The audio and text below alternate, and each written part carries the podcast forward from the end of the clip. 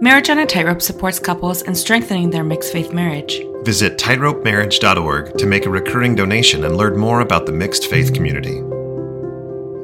Hello, everyone, and welcome to Marriage on a Tightrope. I'm Allan, And I'm Kattie. and we are still married. It is December 23rd, the day that we are recording, uh, Sunday, December 23rd, and we are so excited to be back with you with a, I don't know if I'd call it special, but a Christmas episode, if, if you will. Um, we're going to talk a little bit about that. It's been a while since we recorded. It's true, especially without another couple on. So it's just the two of us today, and we wanted to wish everyone a happy holidays, a Merry Christmas, and uh, talk about uh, basically an update that we've had. And so let's get to it. Before we get into it, I just want to make a plug for our Instagram account. So we are Marriage on a Tightrope on Instagram. Don't worry, I am not gonna friend you and like we're not gonna comment. Marriage on a Tightrope is not gonna comment on your family photos or anything else. We don't follow anyone.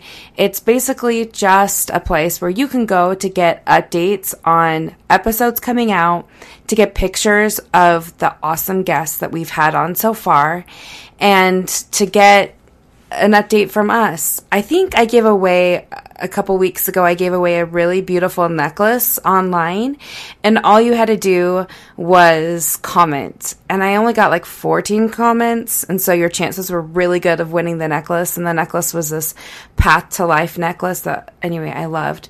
And so there's or one out of many reasons why you should follow us on Instagram. Also, we do just in between uh, updates of Allan and I and what's going on. So, anyway, there's my plug. Go follow us on Instagram. Then you can get more of us. Well, maybe that's why people don't join. They don't They're want more us. of us. Yeah. You I get it. Yeah, you know, if you want more than just even our Instagram gives, you can come over and knock on our door. Um, I'll give you my work address if you want to come say hi at work. Do people? So here's the thing. this is weird.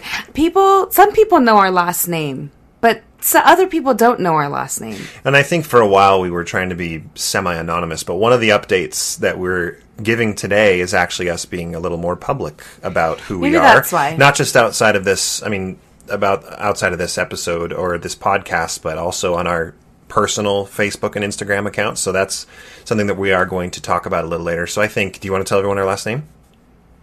Maybe we'll save that for later. Later on this episode? Yes. Like a, some great You reveal or something? you just have to like keep listening until you know our last name. Which Stay tuned for our last oh, name. Oh, jeez. How self righteous and self obsessed do we sound? Mount. Our last name is Mount. Just rip it off. M O U N T. That's right. Mount. Allan and Kattie Mount. That's right. Uh, I'm on Facebook. If you want to follow my personal Facebook, you can, and, or add me as a friend. I'd love to chat with you there. A number of you have. And Kattie, do you want Is to talk not- about your Instagram? I'm not on Facebook. I know. That's why I said I'm Instagram. On Instagram, so marriage on a tightrope. Or, I mean, I guess you could follow my personal Facebook. It's Kattie Mount, and I spell my name with two T's, so it looks like Caddy. Mm-hmm. You know, like Mean Girls. yeah, two T's and I'm two L's with Allan, so we're both double letters. Yeah, but at least didn't people want to make it easy for. for But at least people can pronounce your name. People can't. They'll say Caddy, and it's just awesome. Absolutely, So, Kattie yeah. Mount. Now, Kattie, Instagram. Caddy, we are we're just two days away from, for Christians, the most religious of all holidays. So and the most secular of all holidays. and the it's yeah, it is a double whammy. It's the most secular and the most religious of all holidays for American Christians. Right. So we are. Uh, I think it's if we're going to have an episode kind of dedicated, or at least have a few bullet points dedicated to the holiday, it would be this one. It would makes the most sense for a mixed faith marriage couple uh, podcast. So I know that uh, you received a uh, a question from a listener. And we wanted to kind of talk about Christmas from uh, while we answered that question. Do you want to share what that was? Yeah, so I shared with someone um, about where Allan was at, and one really good question she asked is Do you celebrate Christmas in the same way as you did before? And I had to really think about that because it seems like we do, but I'm going to ask Allan. Allan, how do we celebrate Christmas today or this season versus past seasons? It's a good question. Uh, I actually initially would say I don't think much has changed between this year and years past. I think that Christmas has kind of always been about uh, doing good for others, focusing on others, focusing on even if it's your children, your own children, focusing on on their happiness and spending time together as a family. Kattie today, last night before we went to bed, she said, "Hey, can we just not be on phones tomorrow and just spend time with the kids?" Not that that's a Christmas request, but it's It sure is. we're we're we're heading into a week where I don't have to work at all, so we're going to be together all week. And it was, hey, let's start this right, and let's let's be present and and not checking Facebook or checking Reddit or whatever we're we're checking, uh, or Instagram for Kattie, if I can say that. Right. Yeah, rarely. But when when Kattie, when you told me about this question, it got me thinking about what Christmas means to me, and I think the interesting thing is a lot of times in this podcast we talk about how, in many ways, our marriage is much stronger, having gone through and having to sort through difficult situations in a mixed faith marriage, and the same thing is true of um, someone like me and with their personal kind of faith crisis, faith transition, is it reemphasizes what is most important and what it makes you reconstruct what you find the most value in. And when Christmas and Christ uh, comes to my mind, I much more focus um, my thoughts and my feelings uh, around how Christ treated people and the example that he gave us. I think a lot of the times the um, when there's doubts or you don't know exactly what you believe, even surrounding Christ, you think, I can always believe in that example he gave. And I can always grab onto that example and treat others the way that Christ would treat people and the way that he wants us to treat people. I don't have to, to I don't have to, nobody, I won't even talk about me, nobody has to believe in Christ's divinity to know that it's important to treat people the way that Christ did. Does that make sense? yeah, So um, I have absolutely no problem. I have a hope and a belief that Christ, um, uh, the, the traditional Christmas story that that we that we learn and celebrate about, uh, but the the focus on this during the Christmas season in years past and this year continues to be using that example that he gave us to to treat people the way that everyone should be treated. so you don't feel differently at all. Like this Christmas doesn't feel different than other Christmases. No, I was I was concerned um, coming into this Christmas season. Uh, for example, today I was concerned. I didn't share this with you yet, but I was concerned when we went to church that today being December twenty third, which is Joseph Smith's birthday, I was worried that they would make the church service today about him, and the name wasn't even mentioned. So there, there's, I think it's been kind of a non-issue for me. I've, I was, I was worried that it would, that some things would happen, or that, you know, going to to sacrament meeting today with you and the kids, I would feel like, oh gosh, I, I want to be here and enjoy it, but I don't. But I really did. I really enjoyed it a lot, and it all centered on Christ, and it centered on those on the songs, and I love singing, and I sang the bass line uh, with all the hymns that we sang, and and it was great. You enjoyed it so much that you actually went to two sacrament meetings, not just with us, The tables have turned. oh, how the tables have turned. How the oh my! tables. So you went to two different sacrament meetings, and I want you to tell everyone um, why the invitation was extended to you, and what did you hear at the sacrament meeting? Oh, thank you. Sure. We'll talk about it a little bit later on this podcast, but uh, we I, I received an invitation from an old friend in our ward that we moved out of about two and a half years ago, and she she invited me to go to their Christmas program today, which was just the the one hour. Uh, she was responding to a Facebook post where I detailed my journey publicly for the first time. So we'll get there in a second. But that invitation was extended. And the reason why I went, other than I've got a lot of great friends in that ward, was she said it's all musical. We have a number of musical numbers. And the only speaker that we have is a man that oh this is the bishop's wife by the way that was talking to me. Uh, he was my counselor in the uh, when we were in Elders Quorum together, Elders Quorum presidency together. Where she said the only speaker we have is a man that my husband, the bishop, uh, ran into at Smith's, and over the last few weeks have, has been talking about God and Christ with him. He's not a member of the church, but he felt inspired to ask this man to come and speak at our Christmas program, and he said yes. And so the only speaker today in that ward that I went to was not even a member of the church. Okay, so how did it go? It was really cool. It was great. He um he said "Oh my God" a couple of times, uh-huh. but it, you know it felt like it was in context. So no, I don't think anybody shirked. But his his message was all about just how God is good and Christ is the the glue that brings us all together. It doesn't matter what you believe and what faith you have, and you can always kind of lean on on treating people right and using his example. And that was kind of his message, and it was good. I think even even for somebody that even for somebody, uh, for example, like James and Denise that we interviewed the other the other uh, last month or so, James um, doesn't hold that belief anymore. But I don't think even James would have had an issue with with that message that he gave because it was all just about treating each other and setting beliefs aside and and treating each other with love and kindness. Yeah. Yeah, it was great. It was super cool.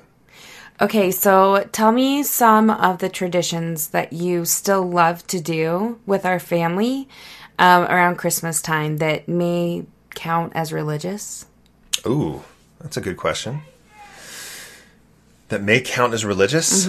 So I know that serving others is is kind of a religious thing. I mean, I don't know if it's a religious thing. It's just kind of something that you and I like to do. Right. But is there anything else? I'm like thinking of something in particular, and I'm just shoot, waiting for you to mention it. just forgetting it apparently but i mean t- traditionally we've read the christmas story mm-hmm.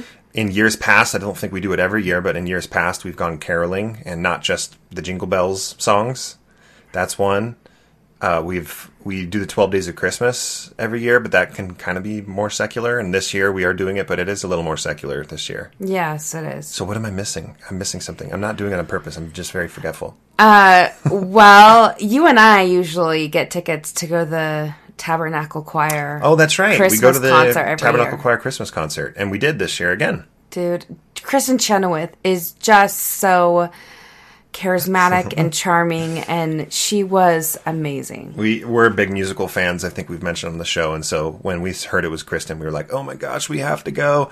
Kattie and I had um, our anniversary was this past week, and so we celebrated by spending a night in a hotel, and and that was the the night that we spent the night in the hotel was the concert. So I the day before the concert, I got, got some tickets off of a friend on on Facebook, which was so lucky, and uh, we were able to go.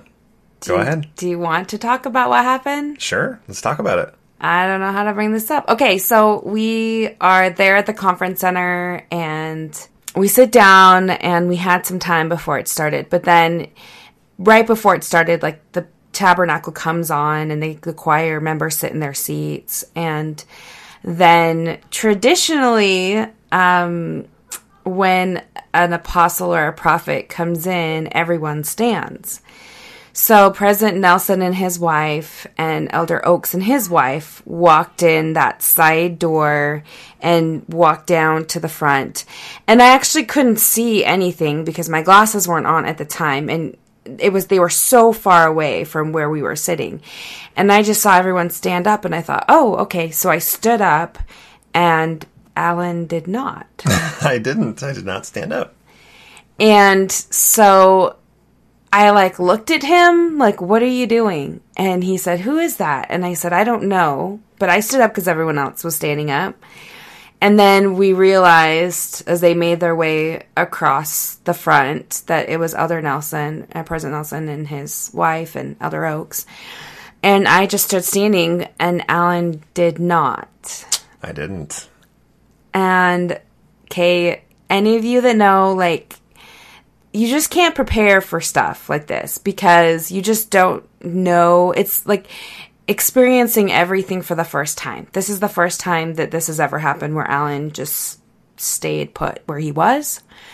And it really bothered me. after the concert, which was great, it was a really good concert. After the concert, uh, Kattie on on the way back to the hotel asked me, "So, um, why didn't you stand up?" And I responded with probably the what you would expect someone that wouldn't stand up in my position to say. And he said, he asked me, why did you feel the need to stand? And I was a little bit annoyed, I'm not going to lie. And so I said, well, I'm a respectful person. So I was being respectful, and that's why I stood. And he's like, okay. And I asked him the question if if the president of the United States were to walk in the room and everyone stood up, would you stand up? And I said, probably not for this president. that's and, what I. That's what I said. And I mean, I, I, I did not remain seated to show any disrespect. Um, that's not. I wasn't in a huff. It was. I, I, I no longer recognize them as what um, they represent, and so for me, it was I, I wasn't going to stand, and yeah. and I didn't, and it we went on, and the concert was beautiful, and it was and it was fine. It wasn't a it wasn't an issue until afterwards when we talked about it, and we got through it. Right. Yeah. So uh, I think that, like I said before, these are kind of things like this that come up constantly that are just like little things that you're like, whoa, wait, what's, what are you doing? Why aren't you standing? And then you, you remember why. And I think it was hard for me to not see him because it's just like, again, a reminder that we're on different pages. But I mean, we, it worked its way out, but that was new to me. Right. Well, we'd like to, in a, maybe in a follow up episode, if anybody here, uh, if Christmas is particularly difficult. I know in some of the Facebook groups I'm in, there's a few people that have said that the last few Christmases have been difficult because of just the the difference in feeling and not knowing how to feel about it. If there is anything that is um, that is difficult that you've experienced, uh, particularly from a um, mixed faith marriage perspective, uh, we'd welcome you to email it to us at marriageonatightrope at gmail.com so we can share it with the rest of the listeners. Uh, we won't include your names unless you want them included. We usually don't include them, so no, we don't. Yeah. We won't include your names. We won't include your names. even names. if you want us to. How's that? Take that.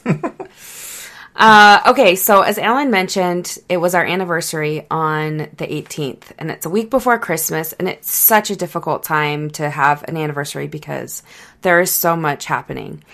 But for the last month or two, I have kind of been feeling like it's been time to tell people about our story and to tell people where we're at. So, our families have known for about a year. My family's known for about a year about yeah. uh, where Allan is. And really, I've only told a few close friends. And we're going to get into it in another episode, but um, Allan stopped going to church just a couple weeks ago. Just a couple weeks ago, right? But it was like I don't know. It was time. It it had been two, three years, and I mean, it was to the point where it was just better for both for both of us. And anyway, um, so our family has known for about a year. Allan's family has known for a little bit longer than that, and we I, I have few close friends, we have a few neighbors that know, but not really the extent to what is going on. So when Allan stopped going, um, I decided to tell my ward council because I'm in those meetings every week, every other week. And I think that they don't talk about it because I'm there, which is fine. But I feel really settled where we're at and what we're doing. And so I mentioned to them a few weeks ago hey, Allan's not coming anymore. He loves contact though, so feel free to reach out and talk to him. Feel free to invite him to things and feel free to ask him to serve because he really loves serving. If someone, a neighbor, someone needs something, like please just ask him. He's very open. And they responded, I mean, it wasn't a shock to anyone in the room. They all knew. But it was more of a verbal confirmation for myself and to everyone else. Like okay here's here it is. This is what's going on. And now let's just move on. So after i did that i really felt like some of the things that we talk about on our podcast um, and the people that we've interviewed have been so helpful. And many of our friends our close friends and family and extended family, I should say, um, just don't know at all about anything. If if you follow Allan on Facebook, you would know he posts things that are more liberal. I don't I don't know what the way what a uh, good I've, way to put it. I've posted a couple of you know Sam Young. We've talked about him on this podcast. I've mm-hmm. posted about Sam and and when Bill Reel was excommunicated, I posted and um, if you're paying attention and you we were connected on Facebook, you knew something was going on. Right, but I'm not on Facebook. I deleted my Facebook count, account like three months ago, mm-hmm. four months ago, and all I have is Instagram. And Instagram's not exactly a place where people just tell their story. Um, one of the reasons why I love it is because it's just pictures of what families are up to and where they're going and what they're doing, and I love it. And so that's kind of my way. that I get my social media in. But as the our anniversary was approaching, I knew I wanted to make a post. And so I woke up the morning of our anniversary and I immediately like 7 in the morning started talking about us. And so if you don't mind, read it. I'm going to read it from my personal face or Instagram account. I posted a picture of us in front of a whale. It was Allan's was work party. Work Christmas party, yeah. but it's a cute picture of the two of us, and there's no kids hanging off of us, so even better. Why not? Here's the post that I I posted. It says vulnerable post ahead. Today we celebrate 14 years of marriage. The last two years have been the hardest by far. In a nutshell, Allan has had a shift in belief, and we've been settling into that this last year. We are in what we call a mixed faith marriage, and that comes with its own challenges. For a full year, I felt so alone. I didn't know who to talk to or what resources were out there to help me navigate my new life. I once asked a leader if there was anyone I could talk to about what I was going through that was in the same position. He told me that there wasn't. I can't tell you how utterly alone I felt when I heard that. Exactly a year ago, I told Allan that we should create a podcast where we could talk about some of the challenges that come with having a mixed faith marriage. We started our podcast called Marriage on a Tightrope in hopes of reaching out to others who were also feeling alone. For a full year, we've received hundreds of emails, talked on the phone, met couples in person, and have had the podcast running all to encourage marriages about how they can still work despite their differences. It's been like going to therapy for a year. One thing I have felt so deeply in my heart is empathy. Empathy for those who are going through something similar, and empathy for anyone who doesn't fit the mold. About a year and a half ago, someone commented to me that I must have such a wonderful life because I travel so much and I look so happy. Honestly, that was a wake up call to me. I never wanted to project a life that was worry free. I stopped posting and deleted my Facebook account. At that time, I was so down and I realized I wasn't being authentic, yet I knew I couldn't say a single word to anyone. Allan and I sat down last night lamenting on the last 14 years. We have grown so close through all of this. Allan continues to be our rock solid everything.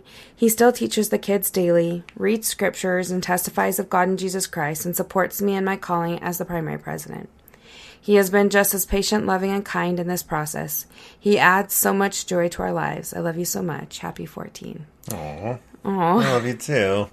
So I I posted that on our anniversary on our anniversary in the morning time, and um, it was really freeing that I didn't feel like I was keeping a secret anymore. I think a year ago, actually, our, during our first podcast, I felt like that we were keeping something from someone, like we weren't being truly honest. And I told Allan just the week before I had gone to lunch with some friends and our sons, and they had been playing. And it, they asked me uh, what calling Allan had because we were kind of talking about church stuff. And I didn't know how to answer or respond because that's a really tough subject. How do you get into three years worth Right. of It's, it's like, oh my gosh, we've got 10 minutes and, and, Yeah. and I've got a two hour explanation. Right. Like it's not it's just eh, anything you say is going to sound so trite in, you know, if unless you have a lot of time to explain. And so I didn't say anything. And then um, one of the women found my podcast just haphazardly, I guess you could say, and and then sent me this email about how much she loved me and how she had you know listened to it, and that felt so good to me. And I just knew that you know, whether people thought it would be helpful to them or not, I just wanted to put it out there. And I didn't want to feel ashamed or I didn't want to feel awkward about having to uh, answer questions about why my husband doesn't have a calling or go to church with us or sit at church with us. And since I kind of figured, you know, our families have had time to process through this. We've had time to process through it. We told the ward. It was just time to do. And I was really grateful for the really um, respectful and loving comments I got, as well as people who private messaged me about it. And I don't know. I just, I felt very loved. It was not what I was expecting. I thought for sure that there would be someone who would just say something awful or mean. Yeah. But it wasn't that way. And really, it's because um, I feel settled in it. I feel like we're at a place now where we've accepted it. Is that the right word? Yeah. We're comfortable with where we're at. So I posted that one day and I told Allan, will you just hold off on posting like your story until tomorrow? Just so that we didn't have so many people like back and forth. I'm not on Facebook, so I don't get, I mean, I read his post. He just showed it to me, but, um, like I couldn't see what other people were saying or anything. Right. So anyway, do you want to read what your post was about on Facebook? Sure. Mine's a smidge longer. Oh, jeez. I'll try to read quickly, though. You can pump up the speed to, to 1.5 on your podcast stream. Right, because most of you know all this information. December 19th at 4:28 p.m. This is what I posted. This post will likely not be a surprise to some of you. Others may be shocked, sad, and even devastated, but I want to write this post to a third group, the group that will read this post and think, "I don't get it. What's the big deal here?" Whichever group you're in, strap in. This may take a while. If you're friends with me here on Facebook, you undoubtedly know that I'm a member of the Church of Jesus Christ of Latter day Saints, the Mormon Church. I have been my entire life. Growing up in California, I loved being the Mormon kid. My beliefs made me different, and I loved that. My church and my beliefs that went along with that church shaped who I am today.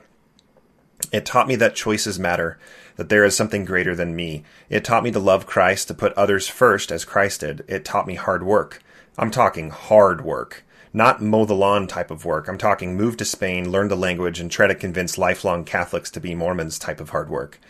I'm so grateful for those lessons that I learned. I'm grateful for my amazing mom and dad that taught me those lessons and brought this church into my life. They have always been such great examples to me, and I'm still trying to live up to that example. This church has been everything to me. My two best friends that helped me through, get through the tough teenage years came from this church. I got my taste of performing doing short musical road shows at my church. My first kiss was on the way home from a youth meeting at the church. My love of music comes from the tens of thousands of hymns I've sung at church. My college degree comes from a church owned university. I met my wife in the missionary training center where I trained to preach the gospel for two years in Barcelona, Spain. It's important I take the time to walk you through those lessons and experiences. I want to paint the picture of how important this belief system and belonging to this church has meant to me.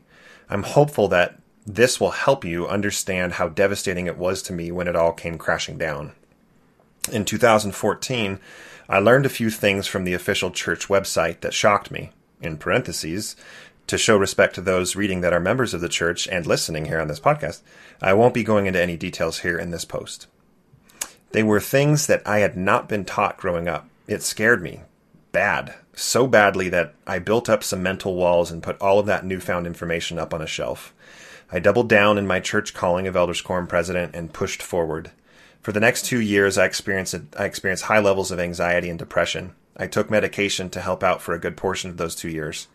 Then, at the beginning of 2017, I took a look at my shelf and decided it was time to deal with this. It was time to really search, ponder, and pray about the things I had learned a few years prior. I was committed to following the truth wherever it took me, but the church was true, all of it. I was so sure that the more I researched, the stronger my testimony the truthfulness of the church would become, so there was no risk whatsoever. That feeling was short lived. Within weeks, the three things I had learned ballooned to dozens. Dozens of problems with the history of this church I loved that I had never been taught. Scouring the church website, talking to my church leaders, calling old mission companions, praying, I had to find a reasonable explanation. The answers were out there. Why couldn't I find them? While there was a sense of shock and even betrayal that some of these things hadn't been taught to me, that wasn't the worst part of it all. Throughout my life, I had experienced uh, I had experience after experience where I felt the Spirit of God while learning or praying about the church. Some of those experiences now contradicted the new information I had learned. What was I to make of that? If the Spirit was telling me one thing was true and the church now said something else was true, how in the world was I supposed to figure this out? Did I misinterpret the feelings I had?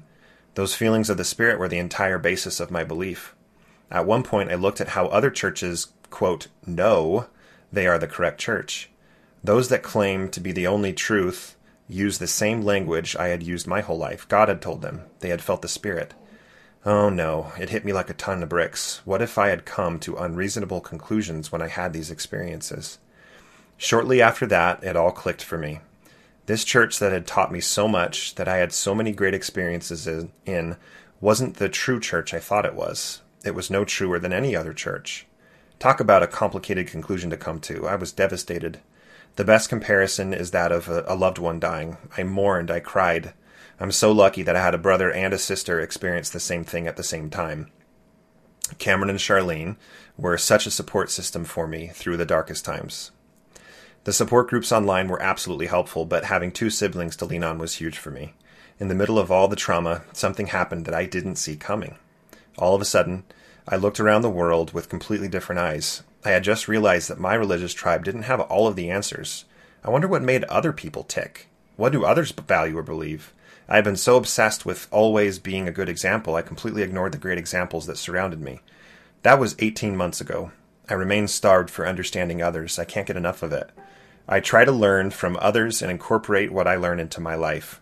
I try to pass that learning on to my kids. I've asked my Catholic neighbors what their thoughts are about the afterlife. I had a tough heart to heart with my gay neighbors about their experience living in Utah.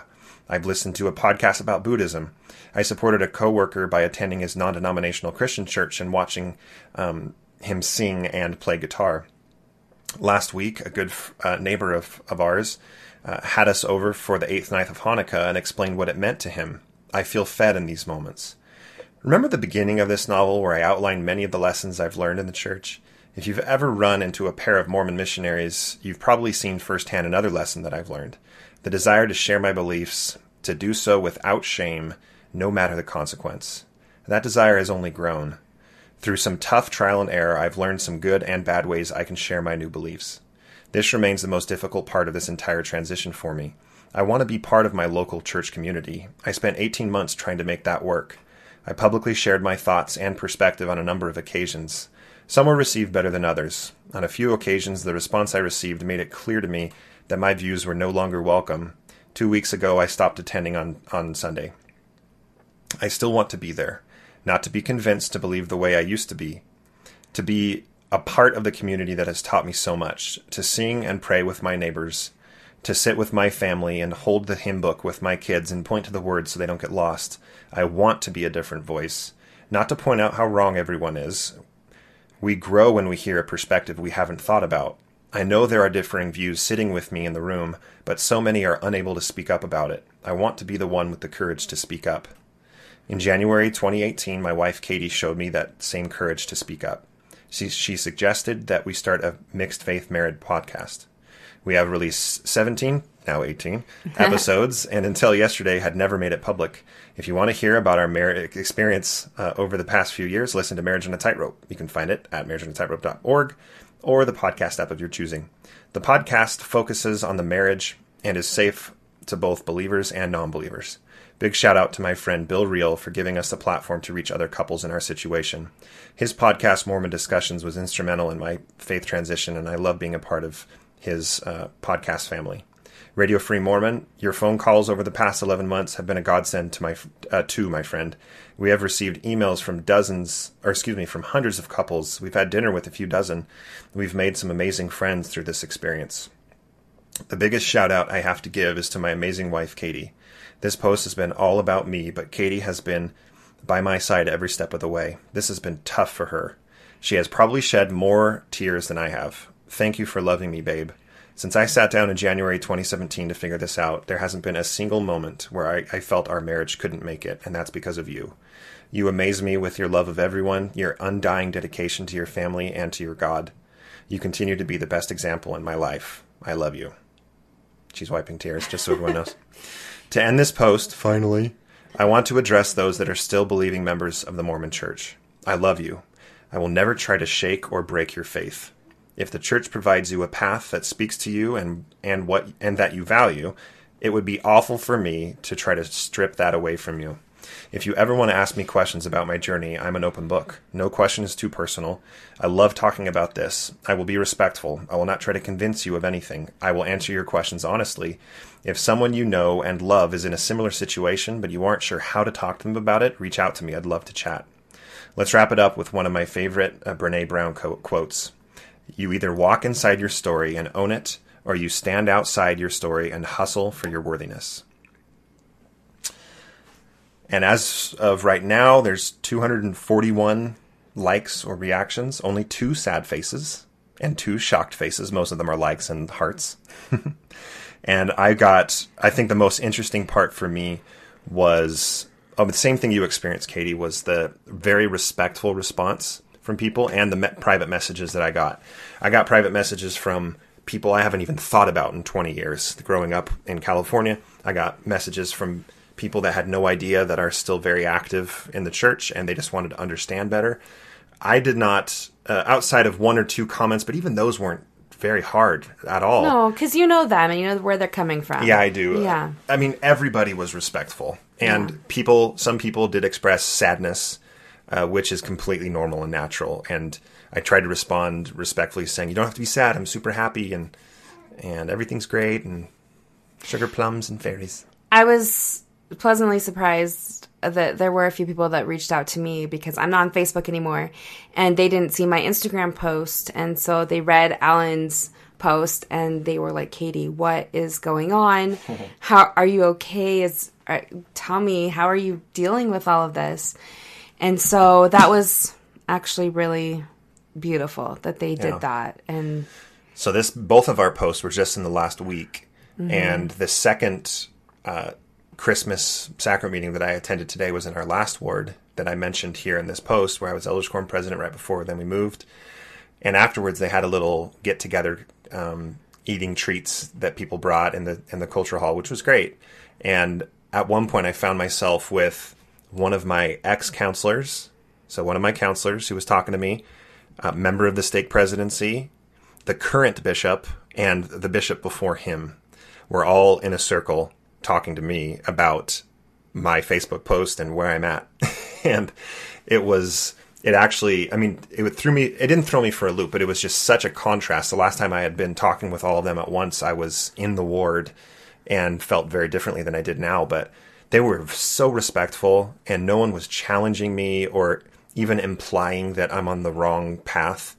They just express love. Maybe they do that in private. Concern. Yeah, maybe now that I've walked out. I mean, maybe, maybe they've done that in private, but that's okay because at least to his face, they were uh, they were good enough to come and talk to you. I yeah, think that I, says a lot about them. I really appreciated it because I can imagine how uncomfortable it may feel to look up and see, oh my gosh, there's Allan. Did you see his Facebook post and not want to say anything? Okay, but uh, uh, to your credit, I don't think that there are a lot of people who go back to go to a ward on an, on a Christmas Sunday, an old ward, your family's not with you. I was like, "Oh, if you want to go, go ahead." I I'll stay here with the kids because we had church early. Yeah. And so I just don't think that there are a lot of people who are quote unquote out that would make the choice to do that.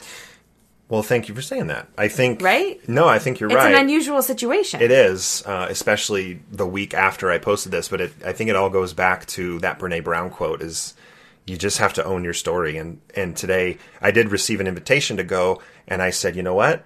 Absolutely. If if someone invites me to go, I can be myself and I can go, and um, I'm not threatening them. They're not threatening me. They're good friends, and so I mean, it was. I don't know. It's it's one of those I can choose to ignore who I am or ignore the invitation or just say, you know what, I'm comfortable in my skin. And then all of a sudden you're surrounded by two bishops, a stake president, and and a good friend of yours that served with you in elders quorum. But it was fine. It was totally comfortable. I've said this in past episodes, but it always surprises me that people who I think are going to be judgy it's like hypocritical of me because I'm judging the them. judging. I'm judging them on how they'll judge me and see my situation. When in fact, people that I thought that were going to be really judgmental because of quote unquote their status in the church have been the opposite. And it goes both ways. But I think that just if you decide that you are in a place where you can be brave enough to share your story, and you don't have to, but especially after Allan and I shared our story on social media with all of our friends and extended family, and um, I know that it's scary, but I would say do it when you feel settled in it. You'll know when the right time is. If you get nervous thinking about it, maybe it's not the right time. But a few people commented to me that they feel like they want to share it, but they're worried about how others will react. If you feel settled in where you're at, you're not going to care how people react. And that's the truth. Yeah, absolutely. I agree with that wholeheartedly. If you really want to make a splash and you want to have your coming out party on this podcast, let us know. Awkward. Just kidding. We have a few. We do have a few more uh, episodes, or excuse me, interviews already lined up that we'll get to once the uh, the holidays end. We do. So I would like to end on one other story that I want Allan to share because I just Oh, love it. okay. So the other, oh, it was about a month ago, and it was the last Sunday that Allan spent with us at church. But it was snowing outside. We got to church. We went through sacrament meeting, and Allan doesn't stay for the last two hours. So he left, and we were still there. And I want you to take it away. Tell me about that experience. Sure. sure. So I left. I left sacrament meeting, and as I'm walking out, I love the snow. Having grown up on the beach in California, I mean the beach is great, and I'm not complaining. But I never was in the snow. Wah. Oh, poor baby. but um, but walking out, I the snow is falling. I get in the car. I'm feeling a little dejected because I'm like, that this this sucks. I'm I'm leaving my family. I'm walking away from them, and I because mentally I just I it hurts my soul to be there. I can't be there the last two hours. And as I'm driving home, I we we live right next to a park, and I see a park, and there's a little hill, and there's a few families that are sledding on the hill, and I thought, and it just made it worse. I just thought. See, this is what I'm talking about. Like, this is what should be happening. I should be with my family. I should be sledding with my family or worshiping with something with my family but I just couldn't do it. And so I keep driving home. I turn onto our street, and what do I see? I see my Catholic neighbor across the street and my gay neighbor from next door, and they're shoveling sidewalks. They've already done theirs, and they're starting to shovel other people's sidewalks Who are at church? who are at church. And I thought, you know what?